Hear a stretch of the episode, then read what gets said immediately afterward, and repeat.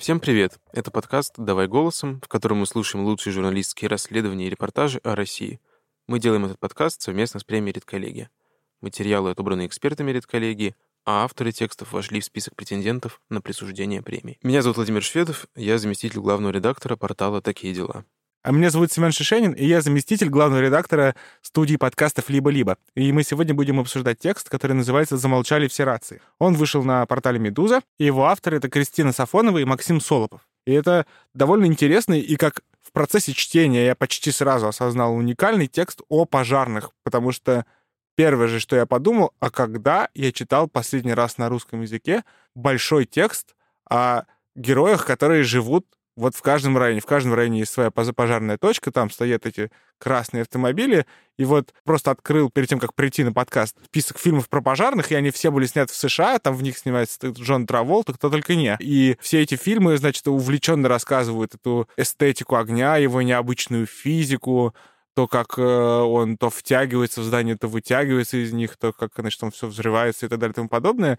И я поразился, а как же так? Это же такая фактура, которая доступна вообще в любом месте мира, и почему по-русски совершенно про это ничего не написано. Каким-то образом вот Кристина и Максим закрывают эту странную лакуну и закрывают ее сразу огромным текстом из шести глав, которым, который разбирает вот эту самую историю гибели восьмерых пожарных на тушение одного склада и о том, почему эта история потрясла в каком-то смысле пожарное сообщество. Мне кажется, у этого текста амбиции, конечно, гораздо больше, чем рассказать просто об одном событии и суде, который после этого был, и который до сих пор еще длится, явно авторы хотели в целом, не знаю, насколько они осознавали то, что пожарные так недораскрыты в нашем публичном поле, в русскоязычном, но в этом тексте есть попытка рассказать о том, что такое вообще это пожарное братство, как оно живет, чем руководствуются люди, которые там работают, где для них разница между долгом и каким-то желанием сделать просто правильное дело, помочь людям, спасти какие-то... помочь людям и потушить пожар, в конце концов, который изначально, может быть, даже и не казался таким страшным, каким он был на самом деле. И интересно то, насколько разнонаправленные мотивы есть вообще у людей в пожарном сообществе. Но обо всем этом, я думаю, мы послушаем сейчас в тексте «Замолчали все рации». Вышел в издании «Медуза» авторы Кристина Сафонова и Максим Солопов. Прочитает его для нас Алевтина Пугач, а после этого мы позвоним автору и поговорим с ней о тексте немного подробнее.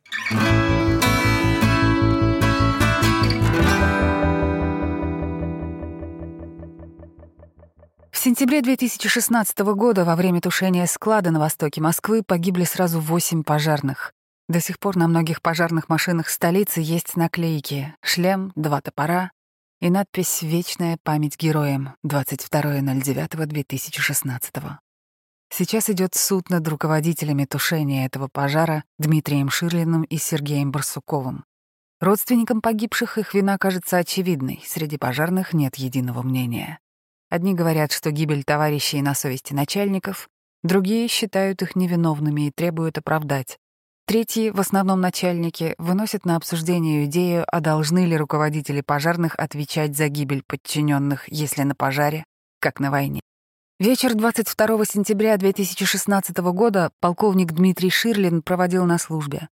На следующий день в Москве начинался фестиваль «Круг света», и 38-летний начальник пожарно-спасательных сил Московского управления МЧС Ширлин готовил необходимые документы для руководства. Ширлина отвлек звонок оператора дежурной части Елены Моисеевой.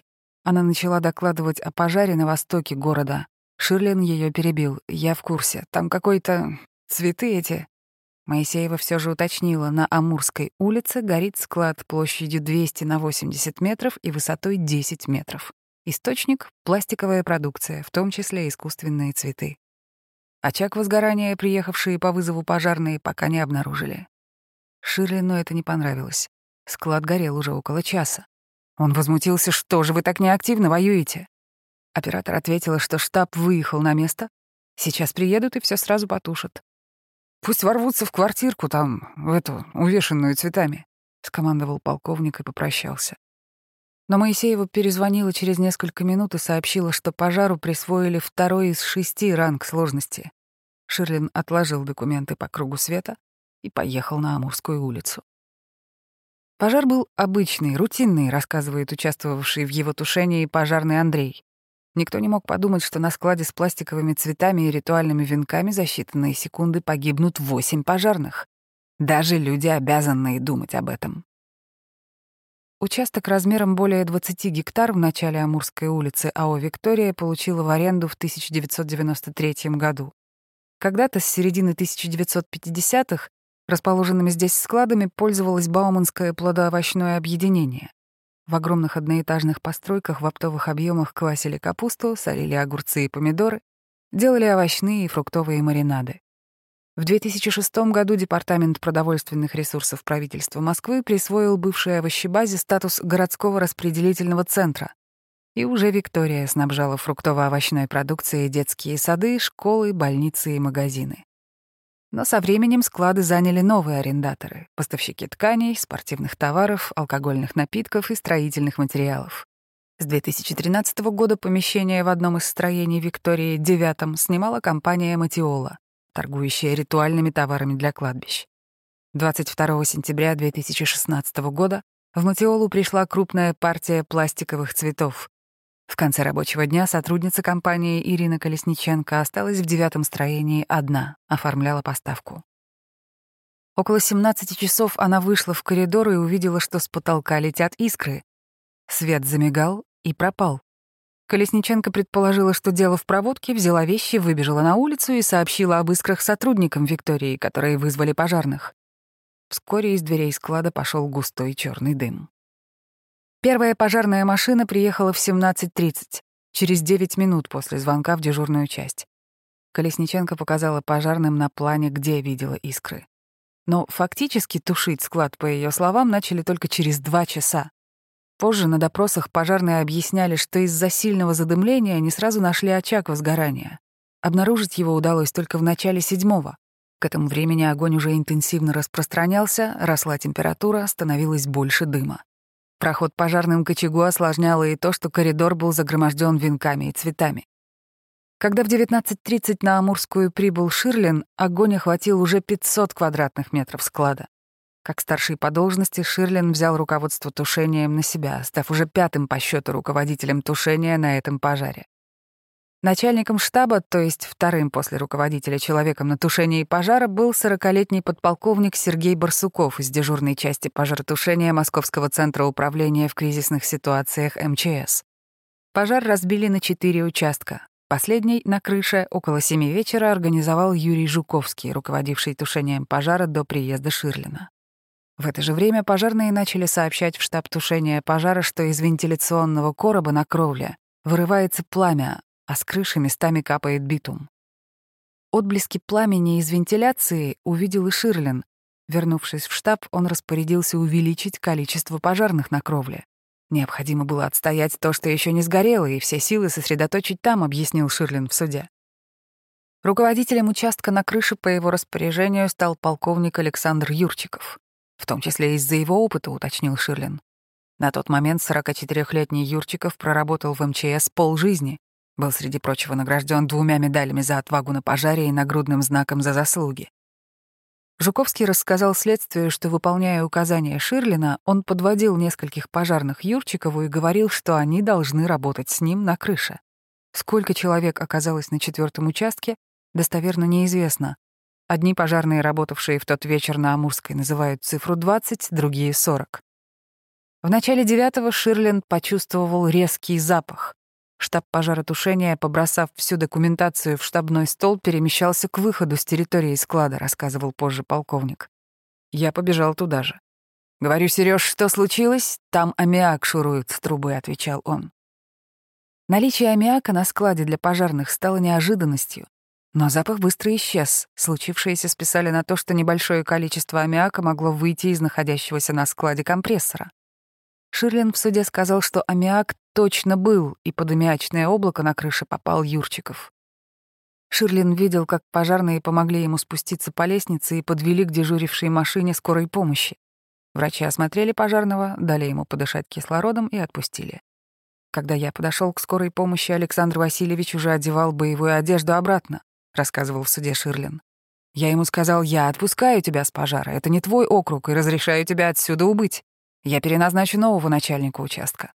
Но Юрчиков сказал, что чувствует себя нормально и идет на крышу. Он рвался в бой.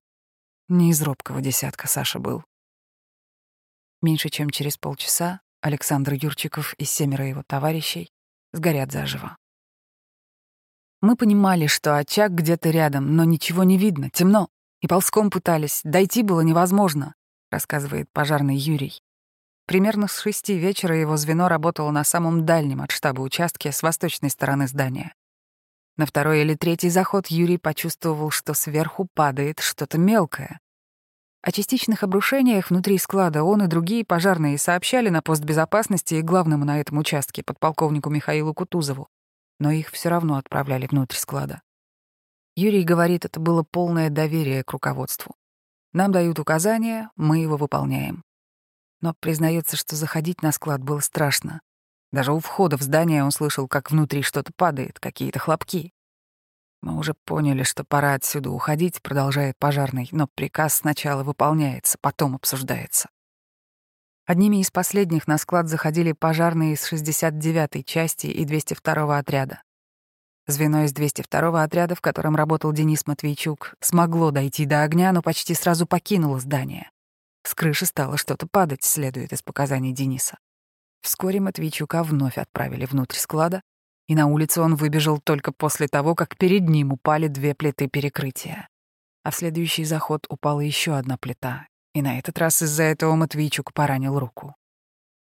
Примерно с 20-30 с потолка упало уже что-то большое. Настолько большое, что произошел тепловой выброс, рассказали следователям двое пожарных из 69-й части, работавших внутри склада. Когда они выходили из склада, произошло еще несколько сильных тепловых выбросов. После этих сообщений главный по участку Михаил Кутузов запретил своим людям заходить внутрь склада. Он также отозвал пожарных со своей стороны крыши, с нее они уже больше часа сообщали о том, что металлические листы кровли потемнели под воздействием высокой температуры. О своем решении Кутузов доложил по рации в штаб. Вскоре на его участок пришел Ширлин. Он не стал отменять распоряжение Кутузова об отзыве людей с его участка. На различных частях кровли в это время продолжали работать люди. Ширлин не отменил и данное им раньше распоряжение об увеличении количества пожарных на крыше. 29-летний капитан Роман Георгиев приехал на пожар вместе с начальником своего управления Дмитрием Ширлиным. Боевая одежда и снаряжение капитана Георгиева возились в моей служебной машине по его личной просьбе. То есть, куда ездил я, туда ездил и он, вспоминал Ширлин в суде. Начальник штаба Барсуков отправил Георгиева на крышу склада. С ним на крышу поднялись полковник Александр Юрчиков и пожарные 59-й части, старший лейтенант Александр Коренцов, прапорщик Павел Андрюшкин и старшина Павел Макарочкин. Приказ отправиться на четвертый участок получил и 34-летний майор Алексей Акимов, начальник 46-й части. С ним на крышу пошли четверо пожарных из 47-й части, в том числе прапорщики Сергей Синелобов и Николай Голубев. На крышу размером с пару футбольных полей пожарные поднялись со стороны штаба. Там огня не было. Горела восточная часть над участком Кутузова. Работавший на крыше в одном звене с Голубевым и Синелобовым пожарный Андрей не слышал по рации приказ, что Кутузов приказал своим людям уходить. Было шумно, объясняет он. Пожарные при помощи бензорезов делали отверстия в кровле для подачи в них лафетных стволов с водой. Андрей вспоминает, как вместе с товарищами подошел ближе к горящей части здания и начал вскрывать кровлю. Рядом уже работали другие звенья. Из чего сделана крыша склада и есть ли угроза обрушения, пожарным, по его словам, руководство не сообщило. Андрей говорит, что никто и не был обязан сообщать. Если есть угроза обрушения, нам говорят аккуратней, со страховкой работайте. А нас просто послали на крышу, говорит пожарный. Огонь распространялся очень быстро, в кровле появлялись прогары. Чем больше приезжало на Амурскую пожарной техники, тем меньше был напор воды. На кровлю вместо нее решили подавать пену. Звено Андрея постепенно отступало в сторону штаба, но сам он не ощущал опасности. «Для меня это был не первый пожар, когда подо мной горела крыша», — объясняет он. Другие пожарные, напротив, позднее говорили следователям, что не чувствовали себя на крыше в безопасности, но полагались на руководство. Начальники — люди опытные, им виднее. Для чего надо было держать людей на крыше горящего склада, в котором уже начались обрушения? Возможно, хотели быстрее потушить пожар, говорит Андрей. Пожарной охране есть своя статистика. Допустим, в этом месяце потушили 10 пожаров, среднее время прибытия — 9 минут. Следующий месяц пожаров столько же, но улучшилось время прибытия — 8 минут, объясняет пожарный. И каждый месяц эта цифра улучшается, а потом какой-то крупный пожар, вся статистика портится, и мы опять идем на уменьшение. Для чего нужна эта статистика, я вам сказать не могу. Что происходит под кровлей склада, работающие на ней пожарные не знали но с других участков по рации докладывали о значительном увеличении температуры внутри склада и частичных обрушениях. Пожарный Александр Козырев, работавший с западной стороны здания, рассказал на допросе, что из-за сильного дыма не было видно, что падает, но по звуку и вырывающейся тепловой волне можно было предположить, что происходит обрушение здания. По его словам, около девяти вечера заходить в здание склада им запретили. Ситуация изменилась в последний момент, когда уже было поздно, вспоминает пожарный Андрей. Я поворачиваюсь, делаю пару шагов, падаю, смотрю, крыши уже нет, говорит он. Андрей и работавший в его звене пожарный Лев Миронов смогли зацепиться за край кровли. Работавшие рядом с ними Сергей Синелобов, Николай Голубев и еще шестеро пожарных вместе с крышей упали в огонь. Андрей говорит, что оставшиеся на крыше пожарные сбросили в очаг пожарный рукав, но он тут же сгорел. Достали только ошметки. Крыша с пожарными, как установило следствие, обрушилась в 20 часов 50 минут. Пожарный Юрий в это же время стоял у восточного входа на склад. Я понял, что что-то произошло, когда сначала дым стал заходить внутрь, потом пошел непонятный звук, как шипение, что ли, и тут же выброс Высокая температура, вспоминает он. Тепловой волной его и сослуживца отбросило от входа. Юрия обожгло лицо. Вокруг склада началась суета. По рации кто-то кричал «Дайте воду на нас! Где вода?» — вспоминает Юрий. Я не понял, что происходит такое серьезное. Бывает, по рации просят «Лейте воду на нас», то есть в их сторону. Крики продолжались секунд пять, говорит Юрий.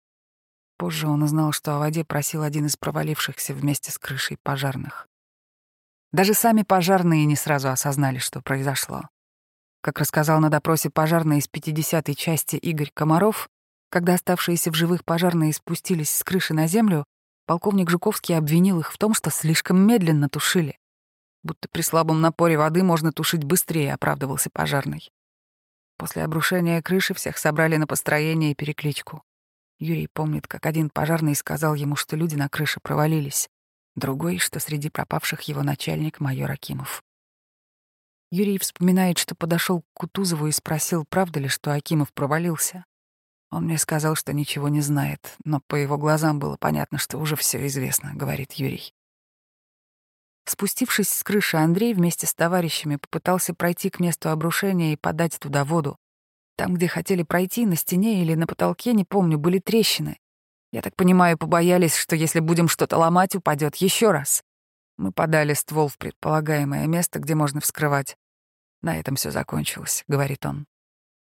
В суде Дмитрий Ширлин рассказал, что, услышав про обрушение кровли, лично отправился спасать подчиненных, но сделать этого не смог.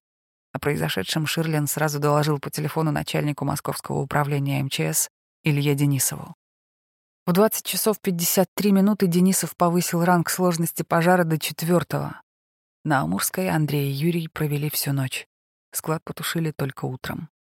Наше отделение уже ничего не делало. Грубо говоря, нас как будто не пускали к этому пожару. Никто ничего не говорил, никто не подходил, никаких указаний не давал, рассказывает Юрий. Он говорит, что понимал, пропавших пожарных нет в живых, но смириться с этим не мог. Надежда была, что где-то, может быть, они спрятались, что их найдут. Около восьми утра из завалов достали тела Александра Юрчикова, Алексея Акимова, Романа Георгиева, Александра Коренцова, Павла Андрюшкина, Николая Голубева, Сергея Синелобова и Павла Макарочкина. Через несколько минут на сайте МЧС появилось заявление, что погибшие предотвратили возможные тяжелейшие последствия пожара в Москве. А именно, говорилось в заявлении, не допустили взрыва 30 газовых баллонов, слили более 60 килограмм аммиака, не позволив опасному веществу распространиться в сторону жилых домов, спасли сослуживцев, оттолкнув от центра крыши в момент обрушения, и вывели из горящего здания более ста человек. Татьяна Голубева говорит, что никогда не думала о том, что муж может не вернуться домой. В Москве все таки случаи, когда гибнут пожарные, можно по пальцам пересчитать, считала Татьяна. Последний раз она видела Николая утром 22 сентября. Обычно Татьяна провожала его на работу, но в тот день осталась в постели из-за сильной боли в спине. Я даже встать не могла, его обнять или что-то ему сказать. Он уехал, вспоминает она. Около девяти вечера Татьяне позвонила сестра мужа и рассказала про сильный пожар на Амурской улице. Татьяна забеспокоилась, когда не смогла дозвониться Николаю. Он всегда брал с собой телефон.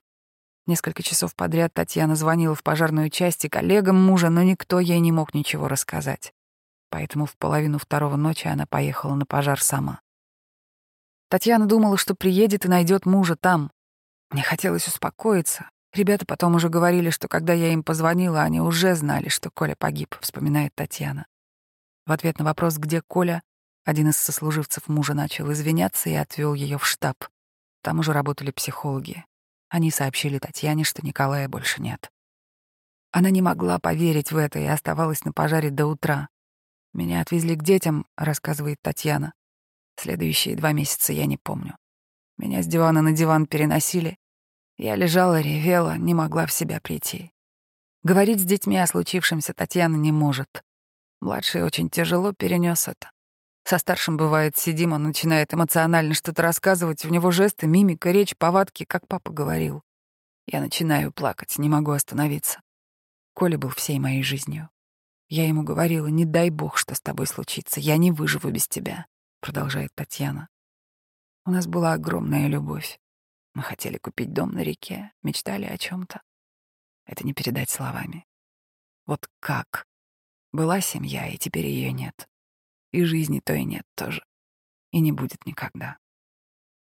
Когда около одиннадцати вечера по телевизору сообщили, что несколько пожарных на Амурской улице перестали выходить на связь, Лариса Лисеенко сразу поняла, что ее муж Роман Георгиев — один из них. У меня даже сомнений не было. Я знала, что он любит на крыше работать, говорила Лариса. Но почему-то я думала, что их найдут. Я все очень спокойно воспринимала. Должность Романа в Московском управлении МЧС не предполагала выезда на пожары, но он сам вызывался на них работать, продолжает она. Как мне объяснили другие пожарные, один раз попробовав побороться с огнем, ты уже не можешь отказаться, потому что чувствуешь свое превосходство над стихией. За мужа она не переживала, потому что знала, что он безрассудно никуда не лез, чтобы погеройствовать. Вместе с Романом они были восемь лет. Через два месяца Лариса должна была родить их первого ребенка. Ранним утром 23 сентября 2016 года Ларисе позвонила свекровь и сказала, что едет к ней. Лариса поняла, что случилось что-то плохое, но самое худшее, что она могла представить, Роман в больнице. Открыв дверь, увидела много людей в форме. Я восприняла все молча, не билась в истерике, не падала в обморок, просто села на стул, говорит Лариса. Помню, будто я говорю, я ног не чувствую. Потом понимаю, что мне никто не отвечает, и это у меня в голове. Следующие полтора месяца она провела в дородовом отделении больницы. На похороны мужа по настоянию врачей не пошла. Он мне приснился на девятый день, вспоминает Лариса. Сказал, что ему нужны вещи. Я спросила, зачем, а он Посмотри, у меня весь чемодан мокрый. Я сам весь мокрый. Говорят, это означает, что его оплакивает большое количество народа. Нельзя так делать. Полегче стало с появлением дочери Лизы, говорит Лариса. Она родилась 12 ноября 2016 года. Она просто копия Ромы. Это было очень больно. Но сейчас я даже рада, что у нее его мимика, повадки какие-то. Он плавание любил очень, подводной охотой занимался. Она такая же, как рыбка, не боится воды. Лариса объяснила дочери, что случилось с отцом. Я ей сказала, что папа был пожарным. Она знает, что произошла трагедия, и папа на небе. Но пока не понимает, спрашивает, как он на небе. Когда Лизе было около полугода, Лариса отвезла ее на могилу отца, и после этого снова увидела Романа во сне. Он мне рассказал, что они стояли там, где рельсы, ждали, пока их поднимут, но никто не поднял пересказывает сон Лариса. Потом мне рассказали, что этот склад — старое овощехранилище. Раньше туда заходили вагоны, и по центру были рельсы. От сослуживцев мужа Лариса узнала, что незадолго до смерти он действительно просил о помощи по рации. «Это самое тяжелое для меня», — говорит она, что ему было больно, что он понимал все, что происходит. Гражданская панихида по погибшим прошла 27 сентября 2016 года во дворе Главного управления МЧС на Московской улице Причистенко. Под белыми шатрами стояли восемь покрытых красной тканью столов. На них портреты пожарных и закрытые гробы. Прощание длилось очень долго. Шесть часов шла река из людей, прощавшихся с ребятами, вспоминает мать одного из погибших, Светлана Коренцова. Александр — ее единственный ребенок и самый молодой из погибших, ему не было и двадцати пяти. О сыне Светлана говорит охотно и с гордостью. Самый лучший, всегда первым просил прощения, не отлынивал от помощи, любил серьезные фильмы, сладкое и погонять на мотоцикле. С ним всегда было весело, говорит Светлана. Рядом с ним я чувствовала себя более уверенной и защищенной. Отец и дед Александра военные, но к желанию сына работать пожарным Светлана отнеслась неспокойно, со временем тревога ушла. К тому же она видела, что Александру нравится его профессия. За день до пожара на складе сын позвонил матери и сказал, что его планируют повысить с должности заместителя части до начальника. Ему, конечно, было приятно, но он не хотел на должность начальника. Саша не карьерист. Он хотел что-то усовершенствовать, улучшить. Хотел детей. Мы все этого хотели. Светлане Коренцовой о том, что сына больше нет, в ночь на 23 сентября сообщили несколько раз. Муж, невестка, психолог МЧС. Светлана говорит, что не могла поверить в это и сразу как бы забывала об этом. Я и сейчас его жду. Ее муж, Владислав Коренцов, узнав о смерти сына, уволился с работы. И работа, и все потеряло смысл. Еда потеряла вкус, жизнь потеряла интерес. Во время панихиды на Причистенке к Светлане подходило много пожарных и офицеров, в том числе и Владимир Пучков, тогдашний глава МЧС. Екатерина Коренцова, ставшая женой Александра незадолго до его гибели, вспоминает, Пучков подошел к нам, и я вцепилась в него.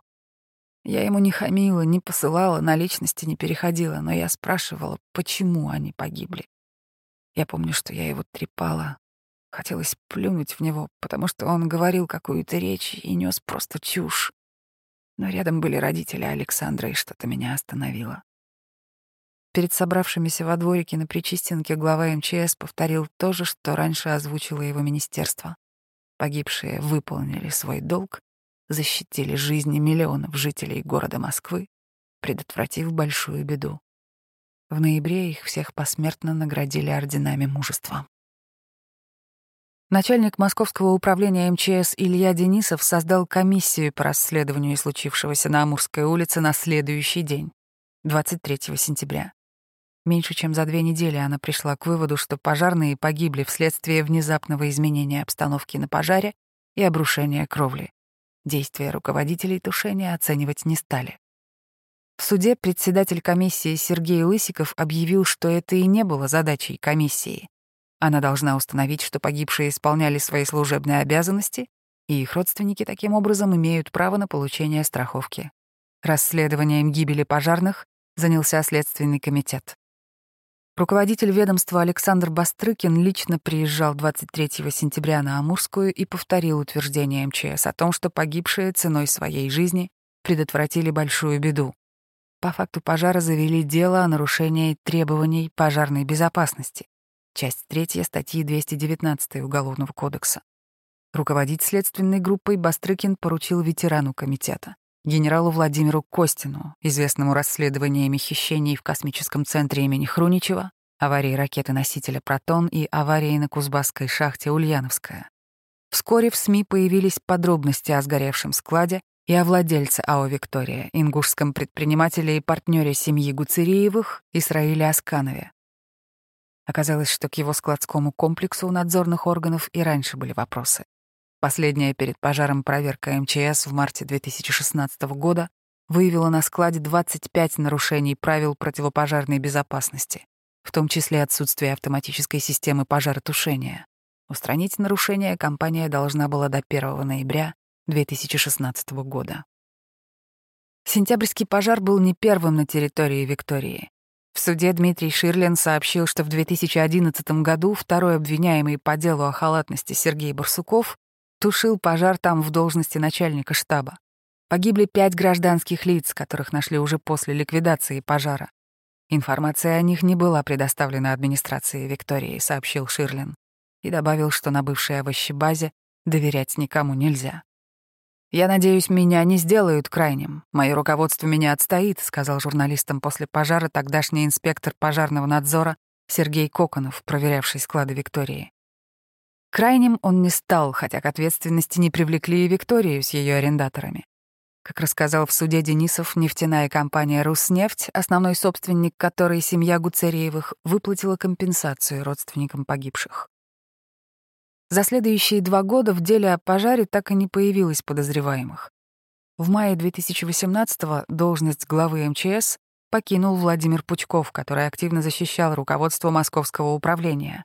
Он лично докладывал версию ведомства президенту Владимиру Путину. Еще два месяца спустя следователя Костина в СК сменил Иван Чибисов. Лариса Лисеенко, вдова погибшего пожарного Романа Георгиева, рассказала, что беседовала уже с новым следователем, он сказал, конечно, у меня есть вопросы. Буду вызывать заново всех. Вызвал еще раз, передопросил. В декабре 2018-го Чибисов предъявил обвинение уже по статье о халатности Дмитрию Ширлину и Сергею Барсукову. Лисеенко упрекает руководство МЧС в том, что все это время оно оставляло в неизвестности семьи погибших. Я даже не говорю про извиняться, объяснить, что произошло. Все были в шоке, как такое могло произойти. «Восемь человек», — говорит Лариса. Если бы они объяснили, возможно, никто бы не копал, не выяснял. Не потому что неинтересно, а потому что мы бы получили ответы. Когда произошло обрушение, замолчали все рации, говорит вдова Алексея Акимова Оксана. Просто раз и все. Было вообще непонятно, что происходит. И только где-то через 30 минут пошла информация, что погибшие пожарные эти 150 человек спасли. Баллоны сразу нашли, аммиак. Это выглядит как оправдание гибели. С 2015 года Оксана работала диспетчером МЧС и в день гибели мужа была на работе. Она признается, что всегда переживала, когда муж выезжал на пожары и старалась не следить за новостями. Ты начинаешь это рисовать, вот эти «а если бы, да кабы», и уже в это веришь. Лучше так не делать. При любой удобной возможности он всегда позвонит и скажет «не переживай, у меня все хорошо». Когда по рации объявили о присвоении пожару второго ранга сложности, Алексей решил ехать на Амурскую улицу. Они с Оксаной поговорили по телефону. Я говорю, может быть, ты домой поедешь. Он был после суток, вспоминает Оксана. Я в последний раз его видела 20 сентября. Приехал с работы, поужинал, сходил в душ и лег спать. Уснул так быстро. Я запомнила, потому что у него спина осталась открытой, и он так съежился. Я укрыла его одеялом, Утром он уехал и уже не вернулся. После сообщения про обрушение крыши Оксана несколько часов не могла выяснить, что с мужем. Около одиннадцати вечера к ней зашла психолог. Она сказала, вы не переживайте, их просто не могут найти, никто не говорит, что они погибли, вспоминает Оксана. Я ей ничего не сказала. Да и что можно сказать? Ты же головой понимаешь, что если человек упал в прогар и спустя четыре часа к тебе приезжает психолог, наверное, это не просто так. Ее сняли с дежурства и отвезли к свекрови. Я зашла к маме, а она со шваброй. Знаете, как все мамки, когда волнуются, начинают делать что-то. Она увидела, что со мной психолог, говорит, чайку попить. Я говорю, да, к тебе, бабушка. Она понимает, но ничего не говорит. Идет на кухню, ставит чайник, плачет, вспоминает Оксана. Я никогда не слышала, как мой свекр кричит, добавляет она после паузы. В тот день он так кричал. Одиннадцатилетний Илья новость о смерти отца воспринял молча, говорит Оксана. Не плакал, просто ушел в свою комнату и все. Она сорок дней расплакался и плакал очень долго. Позже Илья рассказал матери, что видит во сне горящую крышу склада. Ее показывали по телевизору. Огонь перестал сниться ребенку только после того, как он увидел во сне отца, который попросил у сына прощения, говорит Оксана. Возвращаться на работу Оксане было тяжело. Поначалу меня особенно убивал звук сирены, когда ребята едут на выезд, говорила она. Гибель мужа и других пожарных не давала Оксане покоя. И о случившемся на Амурской она все время расспрашивала работавших там коллег. Мне дословно было сказано «Оксан, там была жопа». Просто неразбериха была, кто, где и куда кого отправил, пересказывает она. Из МЧС Оксана уволилась в феврале 2019-го, вскоре после того, как Ширлину и Барсукову предъявили обвинения в халатности. С пожарных тогда собирали по пять тысяч рублей на оплату адвокатов обвиняемых, говорит Оксана. В округе, к которому она относилась, сдать деньги отказались только двое из одиннадцати начальников частей, рассказывает она. Один сказал, вы что, ненормальные? Здесь жена его работает, как я ей в глаза буду смотреть? А другой, вы что, ненормальные, я вытаскивал тело Алексея. Остальные, по словам Ларисы, просили отнестись с пониманием, ведь им потом еще работать с обвиняемыми. Я тогда сказала, ребята, вообще не вопрос. Но вы тогда не говорите мне, как вам жаль. И не говорите о своем пожарном братстве. Последние полтора года Оксана не работает. Как другие родственники погибших, она старается ходить на каждое заседание Преображенского суда, который с июня 2019 года выясняет причины гибели Алексея Акимова и других пожарных. Дмитрий Ширлин и Сергей Барсуков не признали вину ни на следствии, ни в суде. В свою защиту Ширлин выступил так. Я считаю, что мы выполняли задачи в соответствии с требованиями руководящих документов и учитывая внезапные изменения обстановки на пожаре. Барсуков заметил, что суть обвинения ему непонятна. Следуя логике обвинения, я был независимым руководителем тушения пожара. То есть, если Ширлин ходил по часовой вокруг здания, я должен был ходить против часовой. В моих обязанностях как начальника штаба функции по тушению пожара нет. Это в первую очередь управление работой штаба и доведение распоряжений по тушению пожара. Барсуков также заявил, что до сих пор не исследована сама причина обрушения крыши. Оба подсудимых считают, что она могла случиться из-за непредвиденного обстоятельства изнутри, а именно дефлаграционного взрыва. Ширлин и Барсуков рассказывали в суде, что пожарных на крышу начали отправлять еще до их приезда, и об угрозе их жизни ничто не свидетельствовало. По версии подсудимых, частичного обрушения здания на участке Михаила Кутузова не было. Падали стеллажи. Сообщение об ухудшении обстановки с других участков не поступало. План пожаротушения, который пожарные привезли с собой и передали в штаб, не был актуальным. Не могли офицеры найти и работников склада, чтобы узнать больше о горящей постройке. По неустановленной причине в гидрантах на территории склада не хватало воды для тушения. А увеличить число пожарных на кровле Пришлось, чтобы не допустить огонь до компрессорной, где хранился аммиак и газовые баллоны. Опасный газ, утверждал Ширлин, слили до обрушения по его приказу, баллоны перенесли на безопасное расстояние. Две пожарно-тактических экспертизы, проведенные по инициативе следствия, пришли к другим выводам. В первой говорится, что обрушение крыши склада произошло не из-за взрыва, а в результате потери зданием несущей способности от продолжительного воздействия высоких температур. У старого склада, утверждают эксперты, была вторая степень огнестойкости. Это значит, что оно выдерживает от 15 до 90 минут горения, после чего разрушается. Крыша склада на Амурской улице обрушилась более чем через три часа с начала пожара. Вторая экспертиза также обнаружила нарушение в действиях руководителей тушения пожара. Они допустили слишком большое скопление людей на горящей кровле. Версию Ширлина и Бурсукова о предотвращении взрыва аммиака в суде опровергали пожарные, работавшие тогда на Амурской улице. Большинство из них узнали об опасном газе на складе только позже из новостей. Не согласились со словами подсудимых и работники Виктории, которых якобы не удалось найти. Они утверждали, что постоянно находились рядом со штабом, но никто из офицеров слушать их не хотел. Ситуация, по их словам, изменилась только после обрушения крыши. Тогда они, а не Ширлин, предложили слить аммиак. Мать погибшего Павла Андрюшкина Марина считает, что рисковать людьми не имело смысла. Я понимаю, что пожарная работа — это риск, но каждый риск должен быть оправдан. Если бы ребята хоть кого-то спасали. Было бы тяжело, но, по крайней мере, они спасли кого-то ценой своей жизни. А здесь что спасали? Кошачий корм? Им дали здание, а информацию не дали. Как котят бросили, тушите. О смерти сына Марина узнала днем 23 сентября. Я утром услышала, что пропали пожарные. Но сын служил в северо-восточном округе, а это Восток. Я подумала, что ничего страшного, пошла на работу. Потом позвонила его девушка, говорит, «Марина Ивановна, держитесь». Я прямо закричала. Павел Андрюшкин похоронен на Волковском кладбище в подмосковном городе Мытище, где вырос. На могилу сына Марина ездит несколько раз в месяц. Очень скучает. Я все время с ним разговариваю у себя в голове. А он со мной, — говорит Марина. И вспоминает, как на ее дни рождения сын всегда заказывал песню «Сегодня в белом танце кружимся». И они танцевали. Павел служил в МЧС с 18 лет, и Марина всегда переживала за сына. Предлагала ему перевестись на должность, не связанную с выездом на пожары. Он отвечал, «Мам, это не мое». Увольняться тоже не хотел, хотя зарплаты не хватало. И после дежурства он подрабатывал разнорабочим. Меня оставили без будущего. Лишили меня сына, внуков, снохей. У меня ничего нет, говорит Марина.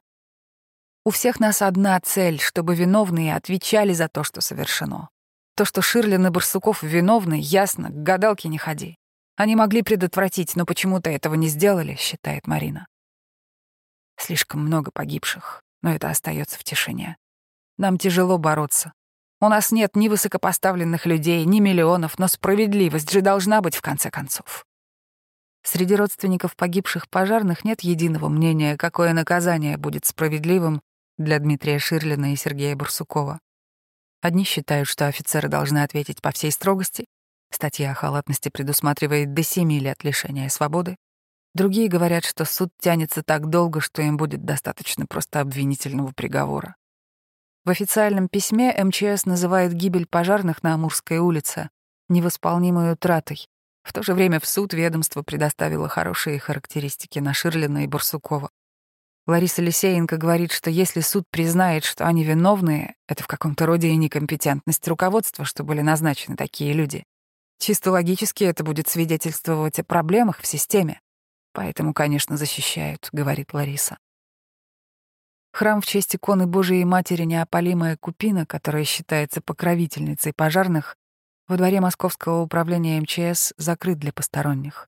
С 2016 года каждое 22 сентября сюда на панихиду приезжает генерал Илья Денисов.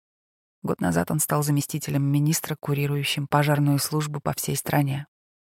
В 2018 году Денисов открыл напротив храма памятник огнеборцам Москвы. Он посвящен всем московским пожарным, погибшим при исполнении долга. Но на постаменте стоят восемь отлитых из бронзы мужчин по числу жертв пожара на складе. В одном из интервью генерал говорил так. «Самые страшные пожары — там, где теряешь своих друзей. Лично для меня это пожар на Амурской улице. 70 лет московская пожарная охрана не несла таких потерь. Денисов прибыл на пожар спустя полчаса после обрушения крыши и звонка Ширлина и с тех пор не оставлял случившееся без внимания.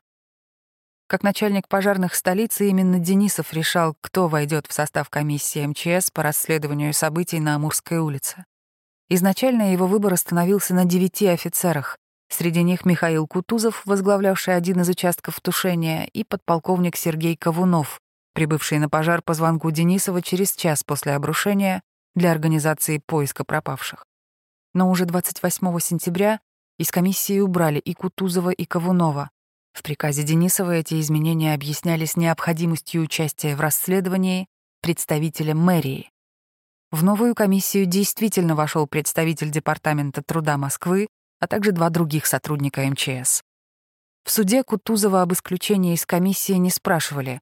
Участников процесса гораздо сильнее интересовало, почему за время следствия он изменил показания.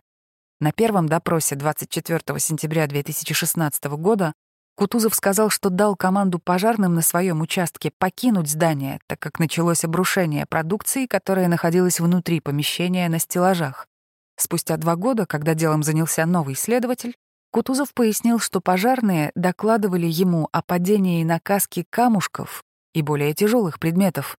А про стеллажи он ранее рассказал, потому что так ему говорил кто-то из пожарных. Замена в комиссии Ковунова, напротив, активно обсуждалась в суде. На заседании Денисов рассказывал, что Ковунов пытался давить на людей, которые писали объяснения, чтобы изложить свое видение. Версию Денисова поддержал его бывший заместитель и председатель комиссии Сергей Лысиков.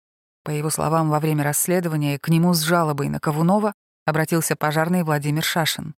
Лысиков утверждает, что во время расследования навязывались, задавались вопросы, которые не имели отношения к расследованию причин несчастного случая. Лысиков доложил об этом Денисову. По его словам, место Ковунова в комиссии занял более подготовленный сотрудник Сергей Желтов, сейчас возглавляющий Московское управление МЧС. В своих показаниях в суде Денисов и Лысиков отмечали, что возможной причиной поведения Ковунова стало его неприязненное отношение к Ширлину. Ковунов, по мнению Лысикова, считал себя где-то недооцененным и, может быть, даже планировал занять одну из должностей, может быть, даже ту, на которую был назначен Ширлин. Денисов говорил в суде, что именно из-за конфликта с Ширлиным перевел Ковунова на административную работу. Ковунов считал, что он великий профессионал в организации тушения пожаров и спасательных работ, и незаслуженно его назначили начальником административного управления. Говоря о своем общении с Ширлиным, Денисов осторожно заметил, что сугубо рабочим оно было не всегда. Мы можем вместе спортом заниматься. До 2015 года Денисов и Ширлин вместе служили в Северо-Западном региональном центре МЧС в Санкт-Петербурге. Денисов попал туда после долгой карьеры в Москве. Начинал он в Петербурге, Ширлин в Карелии. Вернувшись в столицу на должность начальника главка, именно Денисов предложил Ширлину возглавить городскую службу пожаротушения.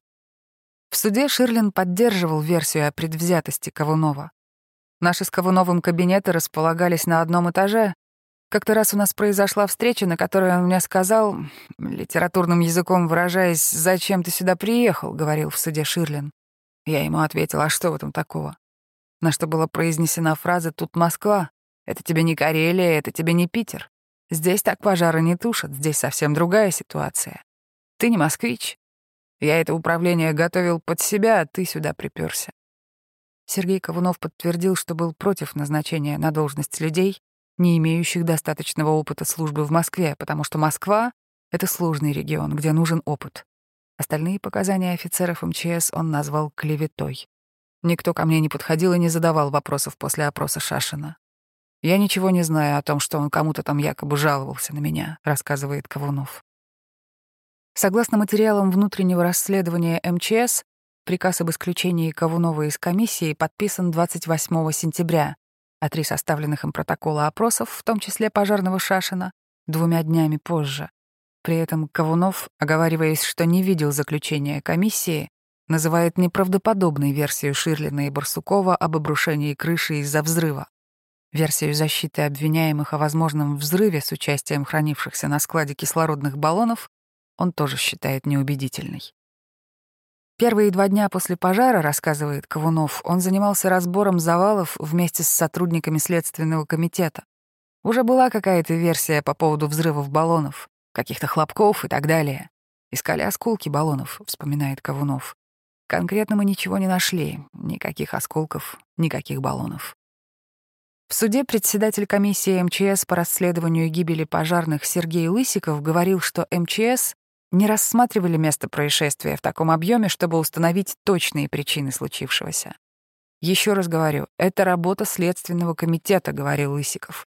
Я считаю, что мы влезать в ихнюю сферу деятельности не имели никакого права. Но по ходатайству адвокатов Ширлина и Барсукова это расследование все же приобщили к материалам уголовного дела. В проверку МЧС вошли два заключения, сделанные по просьбе Ильи Денисова из Академии государственной пожарной службы МЧС и НИИ противопожарной обороны МЧС. Контактным лицом от Московского управления в обоих случаях генерал указал Ширлина. Специалисты обеих организаций пришли к предварительному выводу, что тушение пожара было организовано правильно. Правда, в НИИ обратили внимание на нарушение требований пожарной безопасности на складе и составили техническое заключение о возможных причинах падения крыши. Всего таких названо пять. Среди них достижение зданием предела огнестойкости и взрывообразная вспышка горючего газа или их смеси в непосредственной близости от несущих конструкций. Специалисты НИИ предложили МЧС провести дополнительные занятия по требованиям безопасности при проведении разведки пожара и действиях при ликвидации горения на высотах и кровлях. Еще одно предложение НИИ отдать материалы с описанием пожара на Амурской улице для изучения всем сотрудникам московского гарнизона. Но, как выяснилось во время следствия, Денисов дал распоряжение засекретить отдельные приложения к описанию пожара. Из допроса начальника отдела по защите гостайны Андрея Лисина следует, что это необычное решение было принято, чтобы документы не получили широкую огласку. Лисин уточнил, что засекретили схемы тушения, которые сотрудники составляют по прибытии на пожар. Возможно, исчезла и часть переговоров, которые руководители тушения вели 22 сентября с Центром управления. Последнее сообщение перед обрушением было в 19 часов 47 минут, следующее — в 20 часов 56 минут, хотя до этого управление и пожарные связывались каждые несколько минут. На вопрос исследователя начальник Центра управления в кризисных ситуациях Андрей Алпатов, входивший в комиссию МЧС, пояснил, что скопировал все переговоры с сервера на диск и хранит его в своем кабинете. На сервере, по словам Алпатова, этих переговоров не осталось, так как хранятся они обычно не больше семи дней. По словам Руслана Галенкова, адвоката Дмитрия Ширлина, позже описание пожара было рассекречено по требованию следствия и приобщено к материалам уголовного дела. Об исчезновении части переговоров Галенкову неизвестно. Илья Денисов не стал отстранять Дмитрия Ширлина от руководства пожарно-спасательным управлением даже после предъявления обвинения в халатности. Добиваться этого следствию пришлось через суд. Только после апелляции в Мосгорсуде Денисов перевел Ширлина на работу, не связанную с тушением пожаров. Аналогичную должность сейчас занимает и Сергей Барсуков. В ноябре 2019 года, уже после назначения заместителем министра, Илья Денисов выступил в суде в защиту подчиненных. Двух, даже трех одинаковых пожаров нет. И нет двух-трех одинаковых руководителей тушения пожара, объяснял генерал. Каждый бы принимал решение на своем месте так, как он имеет знания, опыт, навыки и умения.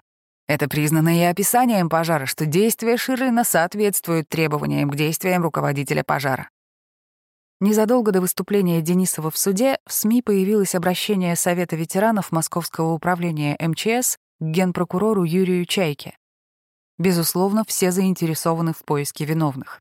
Но все эксперты пожаротушения, ветераны пожарной охраны, сотрудники пожарно-спасательного гарнизона столицы и коллеги подсудимых не согласны с виной Дмитрия Ширлина и Сергея Барсукова, говорится в обращении.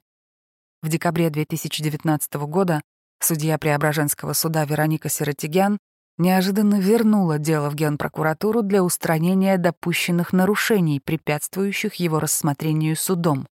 Об этом адвокаты подсудимых просили еще в июне, но тогда та же судья Сиротигян нарушений не усмотрела. И только в июне 2020-го Мосгорсуд постановил продолжить заседание в Преображенском суде. Но с июля они фактически приостановлены, по ходатайству защиты Ширлина и Барсукова суд назначил дополнительную взрывотехническую экспертизу. Ее результаты, рассказала адвокат правозащиты открытки Оксана Апаренко, представляющая Ларису Лисеенко, будут готовы не раньше февраля 2021 года. Апаренко называет назначение судом экспертизы необоснованным и ведущим к затягиванию процесса. При проведении судебной экспертизы по назначению следствия уже было установлено, что обрушение не было следствием взрыва смеси аммиака с воздухом, а произошло в результате потери зданием несущей способности от продолжительного воздействия высоких температур пожара. Мы расцениваем экспертизу как одно из действий, направленных на установление объективной истины. Для установления истины не важно время, важен результат, ответил адвокат Ширлина Руслан Галенков. Кроме того, говорит Руслан Галенков, в рамках предварительного следствия не была проведена как минимум еще одна экспертиза, строительно-техническая, которая только и способна ответить на вопрос, почему разрушилось здание и обрушились его отдельные конструкции. Срок давности преступления, в котором обвиняют Ширлина и Барсукова, истекает в сентябре 2021 года. Сейчас въезд на территорию складских помещений АО «Виктория» закрыт металлическими ограждениями.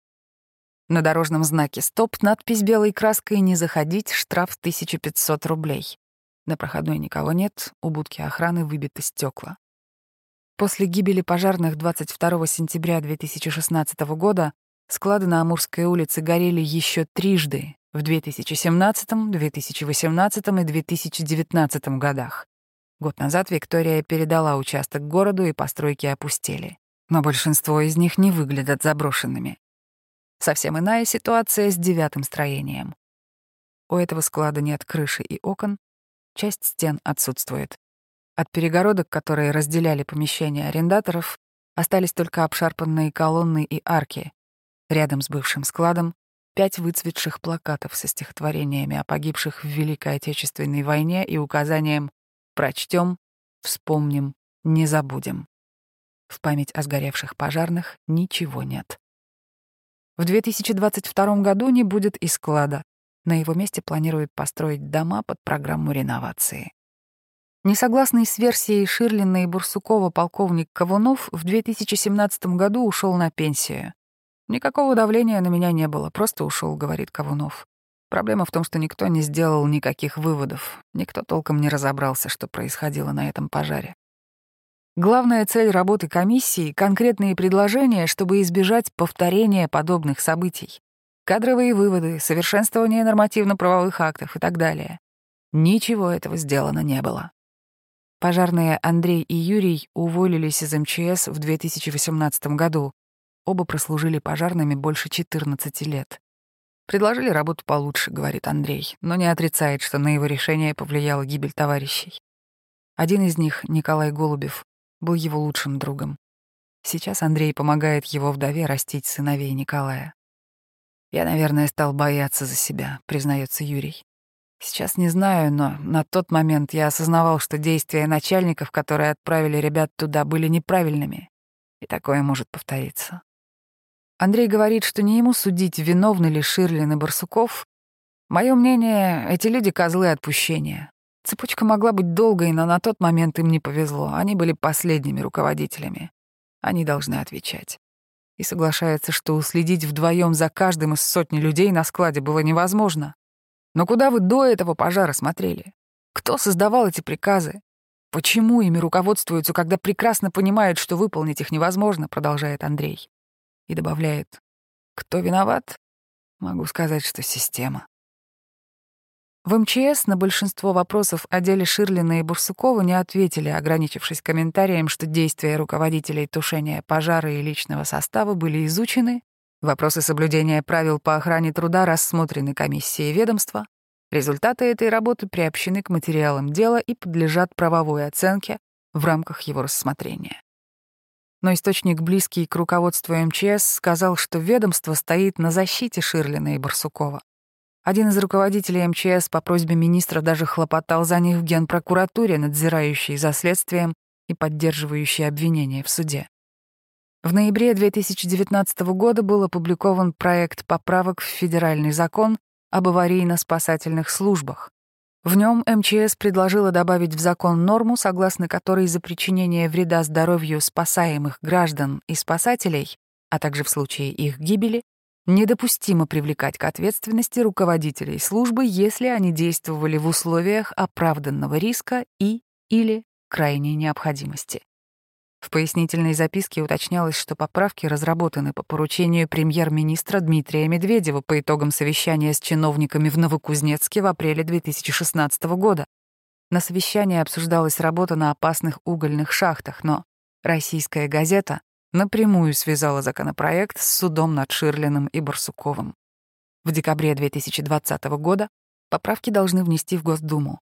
Однако после замечания МВД в них появилось уточнение, что оправданный риск не освобождает руководство спасателей от административной и уголовной ответственности. В апреле 2020-го уже Илья Денисов поднял вопрос о рисках привлечения к ответственности руководителей тушения пожаров, но в более аккуратных формулировках. Генерал заявил, что в нормативных документах есть пробелы, устранением которых займется экспертный совет МЧС. По мнению замминистра МЧС, абсолютное следование инструкциям может мешать руководителям тушения пожаров выполнять свою работу. Денисов признал, что если РТП будет следовать приказам, то он будет защищен от уголовного преследования, писало агентство ТАСС. Но в реальности обстановка на пожаре может резко измениться, и от документов приходится отступать. Собеседник в руководстве МЧС сформулировал позицию ведомства так. «Пожар — это бой, в нем можно погибнуть. Любой мог оказаться на месте Ширлина и Бурсукова.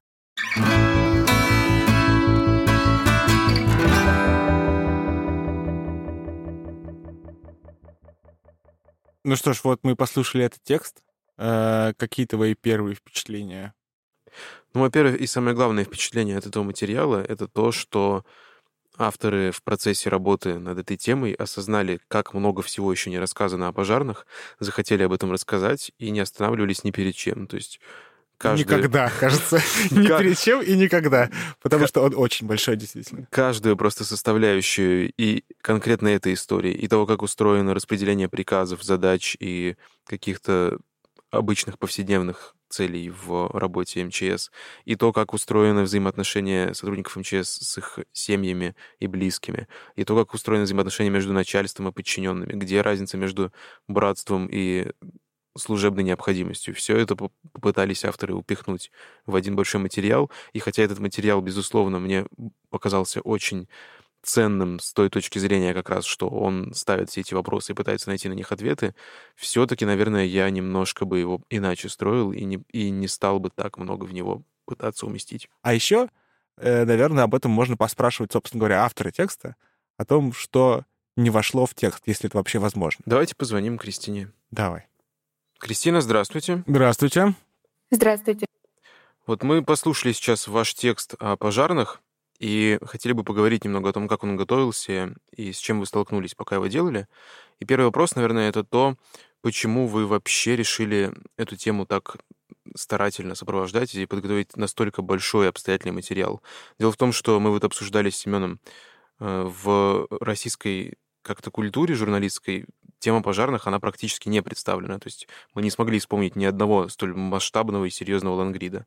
А вы проделали, очевидно, просто титаническую работу. Как вот это произошло? На самом деле сложный немного вопрос, потому что а, почему он вышел таким большим, я не могу сказать. Наверное, однозначно. Но могу рассказать о том, как вообще появилась эта тема. А, мой знакомый показал мне, собственно, фотографию с наклейкой в память об этом пожаре, погибших на этом пожаре. Он увидел эту наклейку на одной из пожарных машин. И, ну, погуглив, я обнаружила, что да, действительно, вот была, была такая трагедия. Абсолютно не рассказанная, потому что все, что про нее было, это какие-то очень маленькие заметки, новости. И потом я связалась с адвокатами потерпевших, и мне удалось ознакомиться с еще также вот я с ними поговорила, с самими потерпевшими, с родственниками погибших. И мне удалось э, заполучить еще собственно, обвинительное заключение, в котором есть э, показания самих пожарных. И читая эти показания, это было очень, очень странное впечатление такой надвигающейся непонятной катастрофы, потому что кажется, что все вот потихоньку сыпется и ведет просто к какому-то кошмару, и не очень понятно, в какой момент это все сыпаться началось. И мне было очень интересно в этом разобраться. Я не знаю, получилось ли это до конца, потому что суд все-таки еще идет.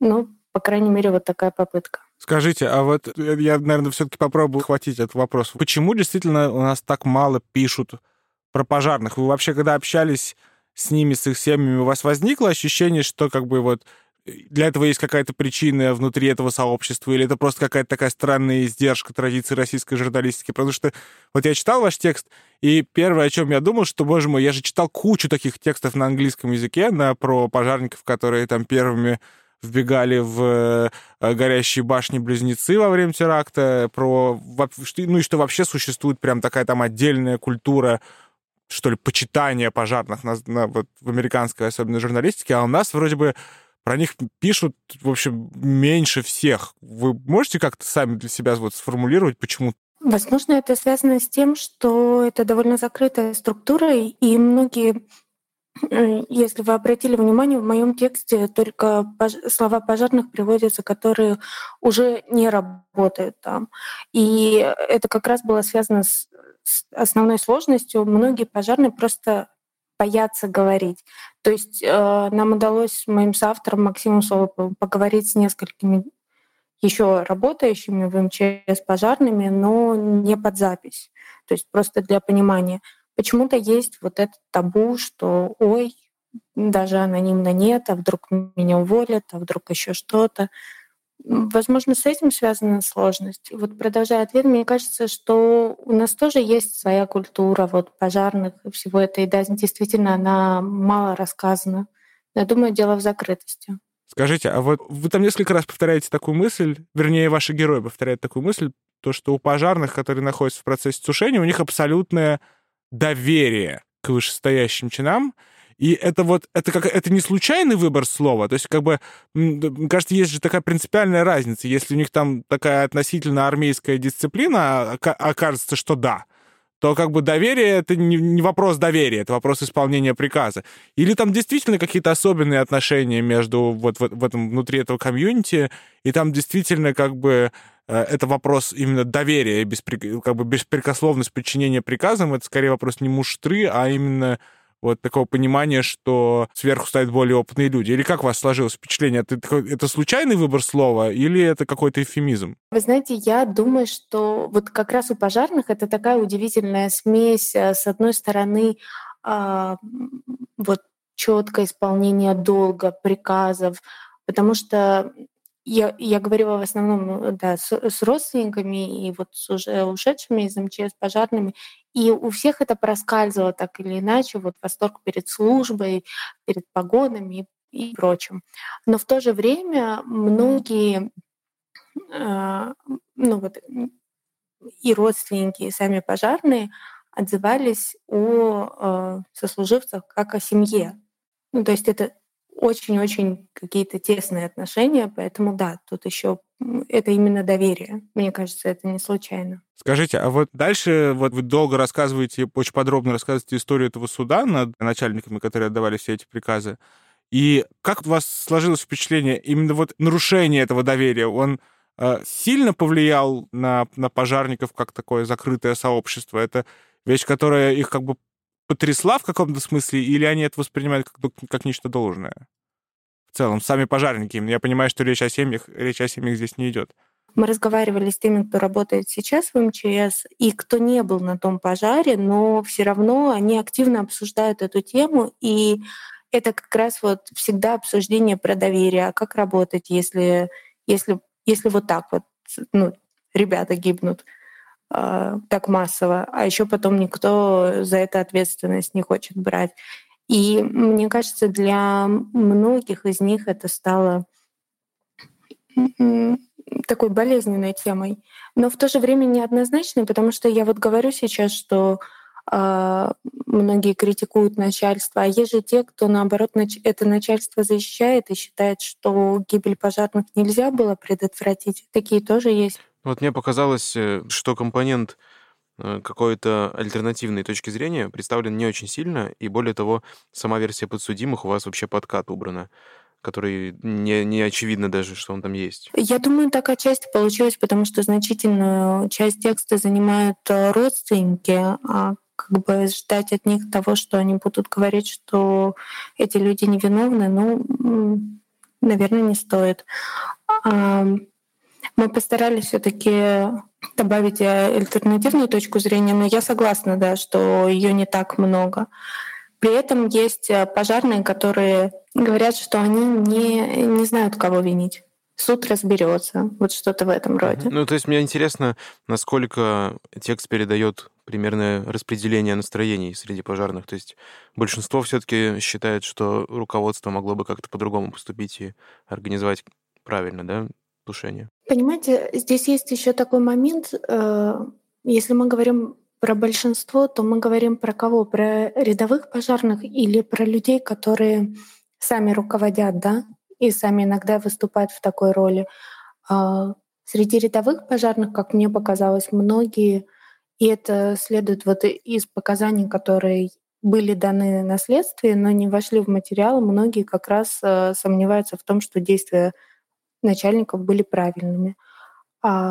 И говорят о том, как это можно было предотвратить. С другой стороны, как бы непонятно, была ли у них вся информация. Ну, вот эти наклейки, которые вы там изначально в самый первый раз увидели, и, кстати, я тоже на них как-то раз натыкался на автомобилях, это, я так понимаю, все таки инициатива снизу. Да, да, это именно рядовые пожарные. То есть среди рядовых пожарных, конечно, погибшие — это герои, и начальники должны понести ответственность. Это, это прослеживается, например, и в группах пожарных э, ВКонтакте, они есть в том числе, я их изучала, когда готовила этот текст.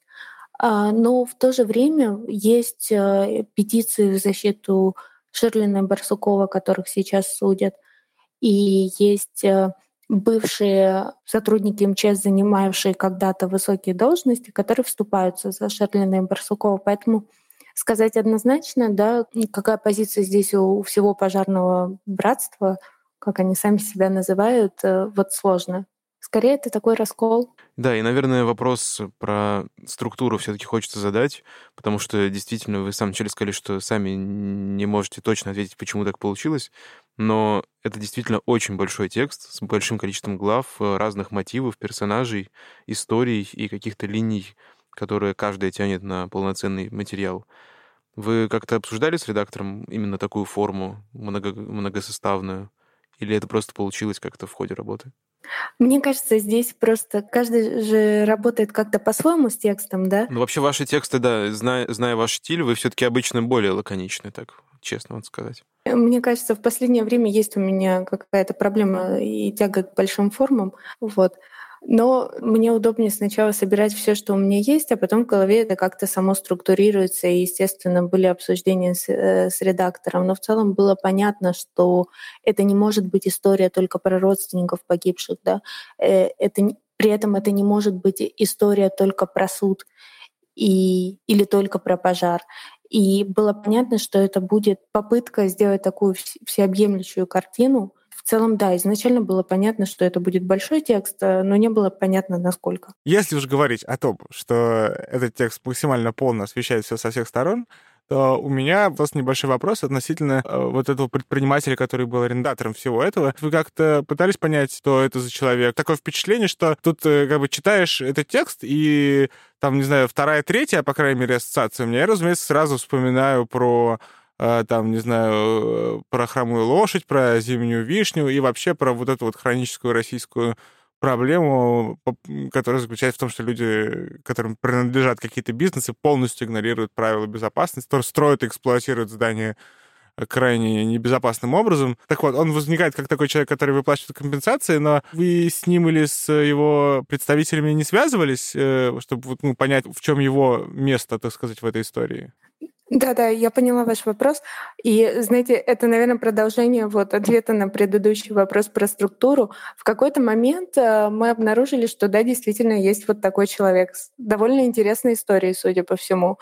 А, и здесь уже, э, конечно, было волевое решение редактора сказать нам, что где-то нужно, наверное, остановиться и не закапываться до конца и сделать эту историю все-таки про именно про пожарное сообщество, про суд и про погибших. Наверное, важная вещь, которую вот я хотела бы проговорить, это то, что несмотря на всю эту запутанность истории, да, и несмотря на то, что мы не можем сказать, э, вот эти точно виновны или эти точно невиновны, а у меня, пока я работала над этим текстом, сложилось впечатление, что это все-таки трагедия, которую можно было бы избежать, если бы система была устроена иначе.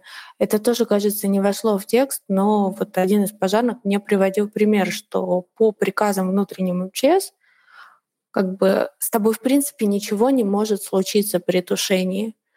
И он приводил пример из практики, когда он посреди ночи поехал на вызов тушить э, загоревшийся какой-то гараж, а они его потушили, а потом заметили, что там стояли баллоны. И вот э, как бы по правилам он должен был сначала охладить эти баллоны, потом стать за специальное ограждение и все потушить. Но проблема в том, что а, вообще о этих баллонах он узнал только когда уже все закончилось. Как бы. И в этом в целом вся проблема, что есть эти приказы, что их невозможно никак выполнить, при этом по ним работают. И работает очень много. Это супер ненормированный же график. И все работают в, та- в таком ужасном режиме, и потом случается очередная катастрофа, потому что пожарные это на самом деле гибнут довольно часто. И при этом их работа, вот возвращаясь к ценности, вот в этих документах была в том числе и зарплата этих людей. И, честно говоря, это страшные какие-то цифры, страшно низкие. И при этом эти люди постоянно рискуют жизнью, и вот к ним потом так относятся, и нет э, никакого стремления взять за себя ответственность, есть э, вот попытка как-то вот этой ответственности избежать. И то, что меня, конечно, волнует, это то, что эта история еще не закончена, и до сих пор длится суд, который, по сути, никак не проходит, потому что они ждут очередную экспертизу. А в сентябре истекает срок давности преступления. Да, здесь вот, собственно, такой стандартный для нашего подкаста закрывающий вопрос. Понятно, что действительно в сообществе пожарном очень много разнонаправленных каких-то историй. То есть, с одной стороны, это братство, с другой стороны, есть такая муштра и очень много лексики и вообще повестки военной совершенно. С третьей стороны, есть проблема непонимания того, где разделить инициативу и приказы, и когда ты не полную информацию обладаешь. Но так или иначе, вот это событие, оно уже произошло, но может, может быть, будут какие-то еще, может быть, какие-то случаться э, разбирательства все-таки по итогам этого суда. Вы хотите, как журналист, дальше сопровождать эту историю? Вообще планируете что-то еще писать о пожарном сообществе? Или все-таки вы этим опус магнум уже закрыли для себя эту тему? Да, я, конечно, бы хотела продолжать эту историю и надеюсь, что все-таки суд будет проходить в нормальном режиме. И очень надеюсь, что нас в суды будут пускать. Вот. Я вообще очень люблю ходить в суды и писать оттуда что-то. И очень болезненно э, переживаю то, что сейчас пускают не на все заседания, к сожалению. В целом писать про пожарных не знаю, если будет интересная тема или важная, почему нет. Хорошо, спасибо вам за этот текст и за то, что подсветили эту проблему. Вообще, мне кажется, когда какие-то истории, которые уже вот в новостях прогремели, а потом про них немного забыли, всегда об этом читать большие обстоятельные материалы. Это ценно и здорово. Спасибо вам большое. Спасибо. До свидания. До свидания.